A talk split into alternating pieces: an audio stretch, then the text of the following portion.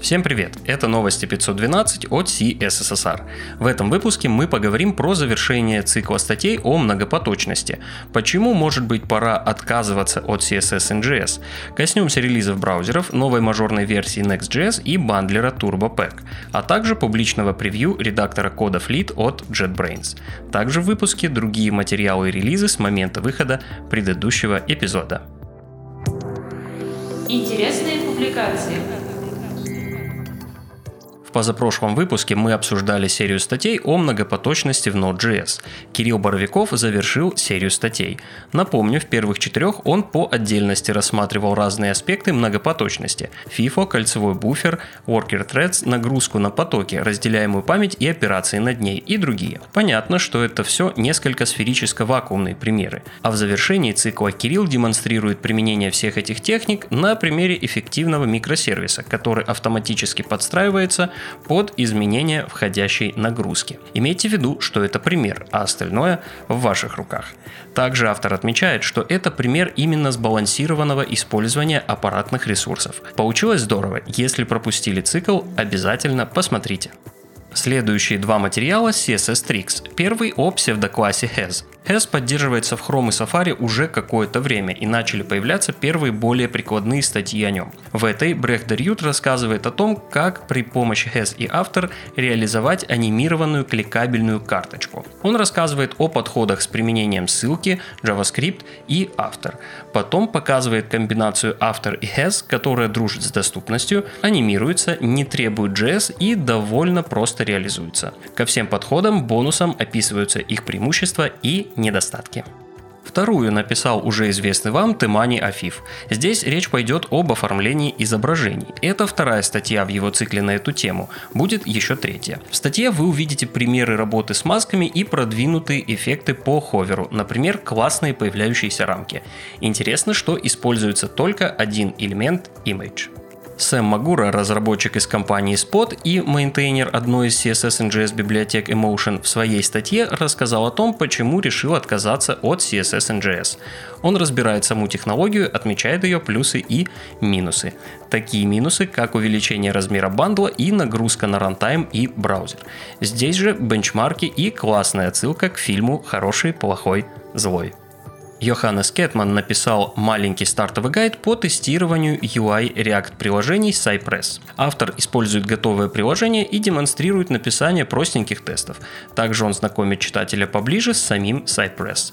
Получился очень доступный базовый гайд. Патрик Бросет в Smashing Magazine написал обзор фич DevTools в, скажу так, мажорных браузерах. Статья покрывает самые значимые фичи и разбита на разделы. Здесь дебаг CSS, JS, исследование производительности, сетевого взаимодействия и другие фичи. Если у вас нет времени следить за новыми фичами в DevTools, то эта статья для вас. Отличный способ наверстать упущенное. А для тех, кто хочет начать следить, Патрик приложил ссылки на регулярно обновляемые источники. Новости релизов. Сначала релизы браузеров. Вышел Chrome 107. В этом релизе Performance API обзавелся новым свойством Render Blocking Status, по которому можно точно определить, что блокирует рендер. Новые свойства также появились в Screen Capture API.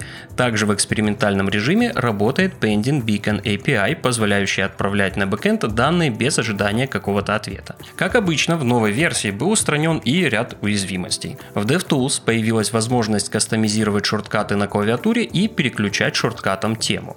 В инспекторе памяти теперь подсвечиваются все байты объектов C и C++. В инспекторе DOM теперь можно выключить поиск по мере печати и переключиться на поиск после нажатия клавиши Enter. Были и другие небольшие изменения, больше в официальных обзорах. Firefox 106 доступен широкой аудитории. Самая интересная новая фича именно для пользователей, а не для разработчиков. Это Firefox View, своего рода новая стартовая страница с вашими недавно закрытыми ссылками и тремя последними ссылками с других устройств, если вы их синхронизировали. Также была добавлена косметическая цветная добавка для персонализации. Еще одна фича тоже для пользователей. Теперь можно запинить иконку с приватным режимом браузинга и тема была затемнена, чтобы приватный режим был более очевидным. Runtime Node.js отметился релизом 19-й мажорной версии. Версия 19 теперь станет current версией, а 18 перейдет в статус LTS. Вышла также версия 18.11.0. В обоих релизах была добавлена экспериментальная поддержка Watch Mode. Вы наверняка знакомы с этим режимом по работе с другими инструментами. В этом режиме процесс будет перезапускаться при изменении импортированного файла. На Next Conference 2022 была представлена 13-я мажорная версия Next.js. Наверное, самым сильным впечатлением стал Request for Comments про новую абстракцию Layout, которая может значительно изменить структуру фреймворка и приложений. С Layout связан также ряд потенциальных изменений, которые призваны ускорить Next.js и улучшить Developer Experience. Был стабилизирован API инкрементальной статической регенерации по требованию. Как всегда, присутствуют наработки по ускорению, улучшению поддержки React и другие стабильно регулярные улучшения. На случай, если вам не очень интересно читать релиз Notes, я приложу обзор релиза от разработчика Александра Савельева на Хабре. Он написал общий обзор релиза Next.js 13 и отдельный отдельный по Layout RFC. Еще одной интересной новинкой стал новый анонсированный бандлер от Vercel, компании-владельца Next.js. Он называется Turbo Pack. Пишут, что он быстрее вид в 20 раз, а Webpack в целых 700. Кстати, а Webpack отдельный сильный ход Vercel кроется в том, что разработку Turbo Pack возглавляет создатель Webpack Tobias Coppers. Под капотом бандлера фреймворк Turbo и язык Rust. Vercel называют Turbo Pack бандлером будущего, и он уже доступен как альфа с 13 релизом Next.js. Звучит интересно. Еще один мажорный релиз – это релиз PostgreSQL 15. В новой версии был представлен ряд оптимизаций алгоритмов сортировки, новая команда Merge для написания продвинутых запросов с условиями, новые функции для работы с регулярными выражениями и новый формат логов JSON log. Полный список изменений в релиз Notes. Кстати, документация по новой версии доступна на русском языке. К выпуску приложу ссылку. Python получил новое обновление. В релизе 3.11 появилась поддержка групп исключений, специального класса self и специального типа literal string. Также был проведен ряд работ по улучшению производительности. Больше о релизе по ссылке в описании выпуска. Также отмечу релизы Ubuntu 22.10 Kinetic Kudu, security релизы версии Git 2.38 и старше и релиз Nginx 1.23.2 другим новостям. Редактор кода Fleet от JetBrains доступен для публичного превью.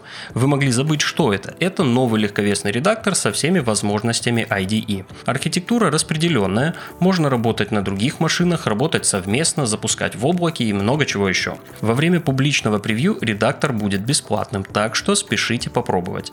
Что будет потом с прайсом, пока непонятно, но посмотрим. Бета интереснейшей фичи появилась на GitHub. Это новый уровень контроля и управления персональными токенами доступа. Их назвали гранулярными, то есть разных разрешений теперь около 50, и их можно гибко менеджить, назначать, забирать и так далее. Они истекают со временем так же, как и обычные токены. Попробовать фичу можно уже сейчас. Она живет рядышком с управлением обычными токенами. Все ссылки на новости вы найдете в описании выпуска. До встречи в следующем эпизоде.